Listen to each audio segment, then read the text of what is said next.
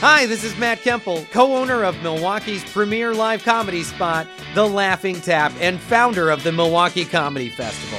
It seems you guys really like that last set. Let's see if we can keep the applause going and get the guys and their guests to give us a part two to the interview. I think they're coming out. Here they are! Show them your love, people! It's season six of the Bait and Switch podcast!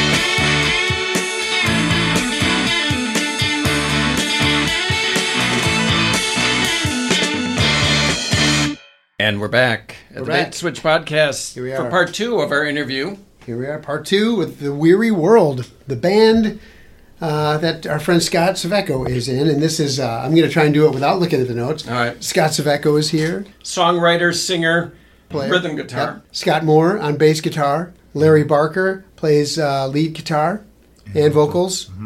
Bill Walbron is on drums and uh, keyboards, and also uh, some songwriting thrown in. That's there. right. I, it sounds like really maybe Scott came up with a lot of the ideas for the first album, but you guys all collaborated after that. Yeah, right? well, this the second album really was was songs that Larry had.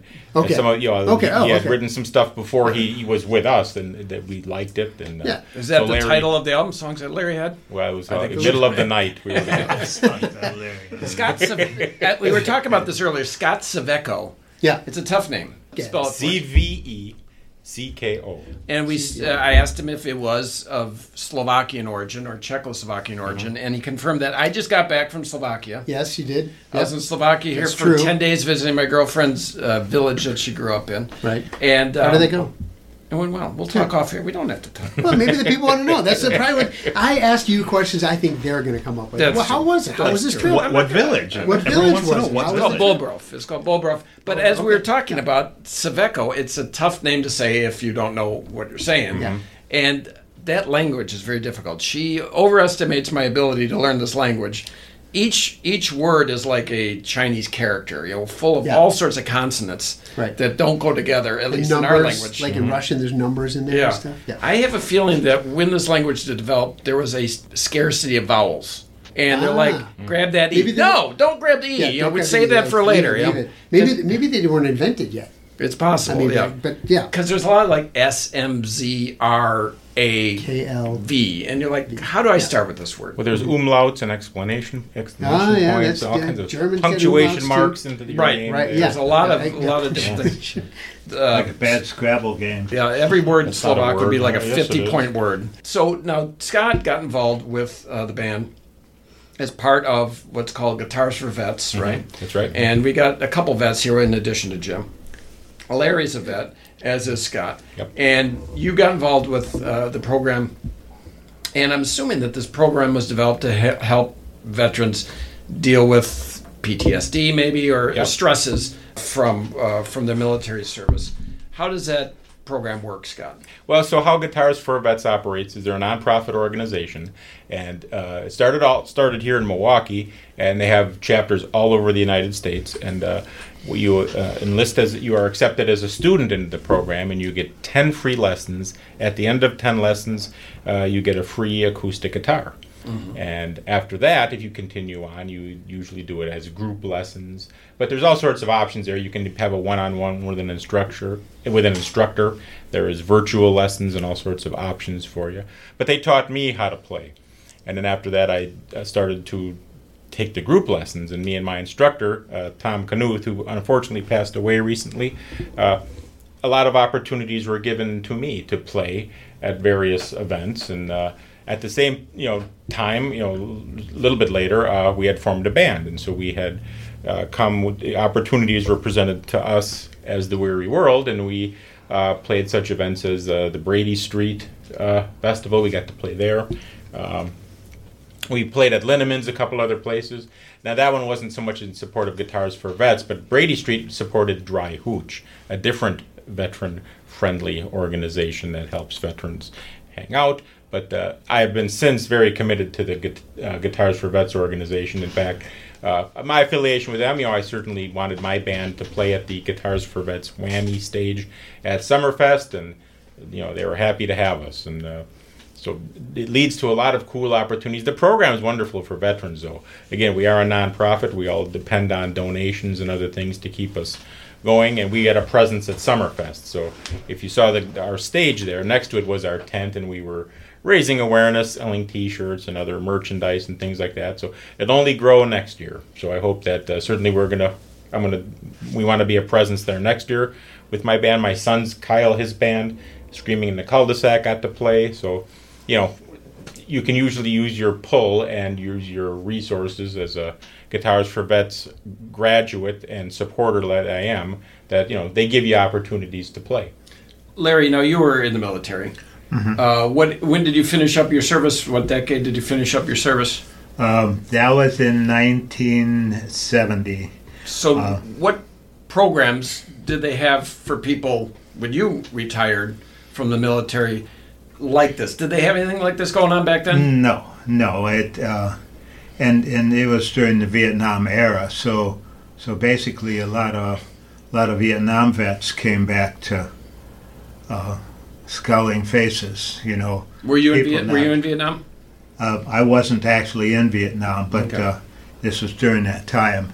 Since um, I finished with the, the service, uh, I ran into a lot of people that, a lot of homeless vets, a lot of, a lot of vets that uh, that got into drugs and lost their lives trying to live in peace, coming back here and and uh, and really being rejected by by a lot of a lot of society here because of because the war was so unpopular. Before I went in, I was part of protests and stuff on the east side of Milwaukee, and it was a hard time for vets. It really was. So, so when I heard about guitars for vets, I thought, man, this is the coolest thing. This, I got to do something. I'll just donate guitars so that somebody, you know, less fortunate than I is able to uh, pick up on guitar, start writing some songs about their experiences, and it's a wonderful thing that, that music can do to uh, to take you out of that nightmare. Being able to express it, it's an awesome thing. Yeah, I can imagine it's very therapeutic. Scott, what are you doing to? You mentioned obviously you got all the presents at Summerfest. What else are you guys doing to advertise? Because to be honest, until we talked to you about this a couple of years ago, I've never heard of it. So guitars for vets, you know, that's really how you raise awareness is to be have a presence at various events. We were at gathering uh, on the green recently. Uh, Jefferson Starship and Wilson were available for that, and we had a tent there. Uh, we, you know, the Summerfest presence. Uh, we were at Waukesha County Fair. Now I didn't play, but the Guitar for Vets does have a stage for the first Thursday of Waukesha County Fair, and I think next year it's even going to be bigger. We're going to probably get the whole day there. I don't know that yet, but we have a website, uh, guitarsforvets.org, that people can uh, check it out and see what we're all about. But we have fundraisers all over the place. Uh, I get I, I go to as many as I can, but uh, again, you know, it was all founded here in Milwaukee. That's one of the most interesting things about Guitars for Vets is that even though it's a nation nationwide uh, project. Uh, it was founded here in Milwaukee. The founder, Patrick Nettesheim, uh, had a student named Dan Van Buskirk who was in the uh, Marine Corps during Vietnam and came back with a lot of PTSD. And they were student teacher. Patrick taught up at Cream City Music, and uh, Dan Van Buskirk was like, "Well, this is an amazing thing. How can we make this kind of therapy available to everyone, all all sorts of vets?" And I think the two of them put their heads together and formed Guitars for Vets. And Cool. I heard about it, and it's been a wonderful experience for me to be part of it. And you know, the band has certainly got together because of my, you know, the foundation that they laid for me as a guitar player. Sure. Have you guys talked to the military? I mean, have you gone to I mean, recruiter offices and that kind of thing? Just like, hey, when somebody's discharged, you know, whatever paperwork you're going to give them, put our pamphlet in there. Yeah, I don't know if we went to really recruiters. You know, I don't really handle the Recruiters are, are different. the bed, but I, I know what you're saying. So, it. Yeah, like a lot of people go. I work at the VA Medical Center, and Mm-hmm. there's a, a dom there, a domiciliary. where People go to sort of recover and get back on their feet, and the program has a presence there. Mm-hmm. So when there's a lot of our several of our instructors teach out of the dom there. Okay. So it is put to veterans. It, it's aware. It's hard to get national recognition. You know that costs Yes. a lot of money to do commercials and other things Right. of that nature. But yeah, that's So- that's what I mean. Like, if this is a, this is a great thing, obviously Mm-hmm. for veterans, you would think that anybody coming out, anybody who's being discharged, especially if they were over in the Middle East or somewhere they saw combat, you think the government would be on that like glue, right? Like get these guys Yeah. to these programs because not only do they need it, but also like it doesn't cost the government anything, right? Well, I mean, that's so- a weird thing. You know, I work at the VA, and the VA is here for the veterans. That that's their job. Yep. Uh, now, you know what I say in my pitch when I'm on stage or talking about. I always say, you know, the VA is covered by your taxpayer dollars, whereas programs like this are not. You know, we do not depend on any taxpayer dollar to support us. Now, we are on. You know um, CFC, other charitable organizations. We are a nonprofit. People want to give donations through the American Way or CFC campaign, where the federal employees give. You know, we're an option there to to have your payroll deduction for your charitable organizations. But we're competing with so many other. There's so many other veteran friendly organizations out there. We're one of many. You know, Sure, playing yeah. guitar is one thing that can be useful to our vets, but there's other ones, acting and other such things. So we don't get a lot of support from, you know, VA institutions. You know, mm-hmm. they they are certainly friendly to us. Sure, But right. you know, raising awareness, they do some of that, and they, mm-hmm. s- a lot of the counselors there are aware of Guitars for Vets and lead vets to the organization. But that's you know, a lot of time we're at we're at Summerfest and other you know high profile venues like that, that's where we're trying to get in people's head and explain it what is what we do and get students enrolled in the program. Sure. Yeah, Larry, uh, Larry um, getting back to this whole idea of, of therapy, you oftentimes hear when it comes to organizations, they say they don't do enough for X. Is the VA doing enough for our veterans? And uh, what other programs are there? You know, he mentioned acting, maybe some other types of programs. Do you think the VA is getting more on the ball, helping our veterans, or is there still a, a big chasm in what's needed? Well, I I think that um, the VA um, hospital in in uh, Milwaukee is one of the best. Uh, you know, I really do think that there's a lot of uh, there's a lot of uh, um, things that are available for veterans here. There isn't always the connection between what's available and what a, a specific vet uh, is is able to get.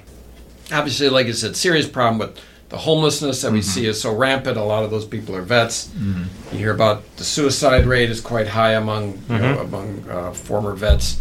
I remember one guy I talked to that was a vet, and he kind of said something that I heard before, but I didn't really think about it as much.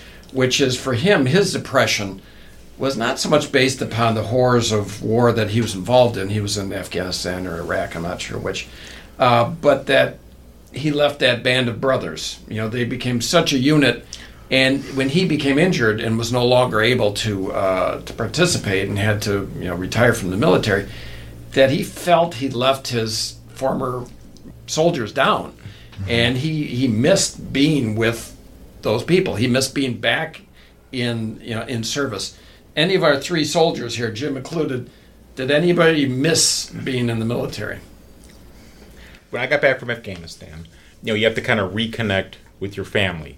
I don't know if I can say that I missed it. You know, I was, and I re- retired two years later. But now, not to say I miss it, but I have no regret. That might be a better way to say it for me. Mm-hmm. I loved my years that I served in the military, some of the best years of my life. And when I got out, I was comfortable with my decision to retire. So I have no regrets, but I don't necessarily miss it. Jim, uh, you were in Sure. wartime. Yes and no. I, I was, but I wasn't in anymore. So I was in, during Desert Shield, Right. Desert Storm. But I was young, and then they sent me to Germany, and I was mad about that because they're taking all taking me away from all my friends, everything. Obviously, you get a little older, you get some perspective, and like, what an idiot. But but I did enjoy my time over there, and I did. it. I remind you all the time. all the time. You're an an idiot. But I idiot, remind you. idiot. Yeah, so it's I mean, good. that's what friends are for. Keep, keep Yeah. me humble. That's Yeah. good. At the time, I, you know, I was in Germany. I came over here. I was at, I was in Tampa. I had like the best assignments you could think of, probably. And I was like, I got to get out of here. I, I can't. I can't stand this. I'm wa- washing jets. I'm doing this. I'm doing whatever. Like this is terrible. I was low man on the totem pole, so I was getting all the garbage assignments. So I got out after like four years, you know. Yeah. And then after I got out, like a few years passed, and like I, I definitely what I miss is being around the planes, and and the people too. Some of the people, but More so Um, the planes. Most of the planes, yeah, just just being around, you know, like on the flight line, and, and it's just a cool environment. It's Go on Facebook, see if you can friend those old jets. The planes, yeah, yeah. You know, I look for them sometimes. Larry, how about Yeah. you? Now, again, you came out of it during the Vietnam era. Now, of Mm-hmm. course, like you said, a lot of people came back to scowling faces. You Mm-hmm. weren't in Vietnam yourself, but you were a vet, Some people probably assumed you were. Yeah. Uh, did you get grief for your time in the military? Not really. That time in the military was kind of like a pause to my to what I really wanted to do, which was be a rock star. I was a war protester, and I kind of went back to that same world. That and trying to be a rock star. you know. No, I think we I think we talked about this in some semi recent podcast, or maybe not. Maybe it was just off mic talking with Dave Williams, our guest from before. Yep. Us non-military people. We got three military people here. We got three non-military Right, people. right. I think we could take them. Like Larry Scott, I think we could take these guys. So anyway, our three uh, non-military people, myself included, I'll say this: I knew from an earliest age that I didn't want to go in the military. Did you guys ever consider being a soldier, Bill? I considered it, but you know, at the, at the time it was they had just redone at the time when we were going to be going off to college. They had just redid the GI Bill, you know, and it made it more attractive, and there were some options there in terms of kind of defraying college costs, but. But then I realized I already kind of had a set plan in terms of what I was focused on, and, and I didn't. It seemed like it was just gonna be a detour in terms of where my goals were. Um, but I did consider it. Well, you, you referred to the other bandmate, man, bandmate that was not in the military, and when they play on stage, I understand when they start at the end of their set, people say more, more. They're not talking about songs; they're talking about. Our, Scott, they're talking about the Scott bassist, Moore. Scott Moore. Scott, did you ever think about the military? a lot of history of military in the family. My my father, as I mentioned, he was in the Navy. Uh, his uncle Bud was uh, in the Navy, participating in D-Day. My grandmother lost two of her three brothers in the South Pacific. They were in the Philippines. They were in the Bataan Death March. Uh, I've seen their names in books that I've read. So we do have a history, but I was never specifically encouraged or discouraged from the military. But I had role models that sort of set me on the path of wanting to go to college. However, when the war in the Middle Middle East did start, I, I did tell my father and and uh, my girlfriend, who's my wife now, that you know if if it comes to it, I will go over there.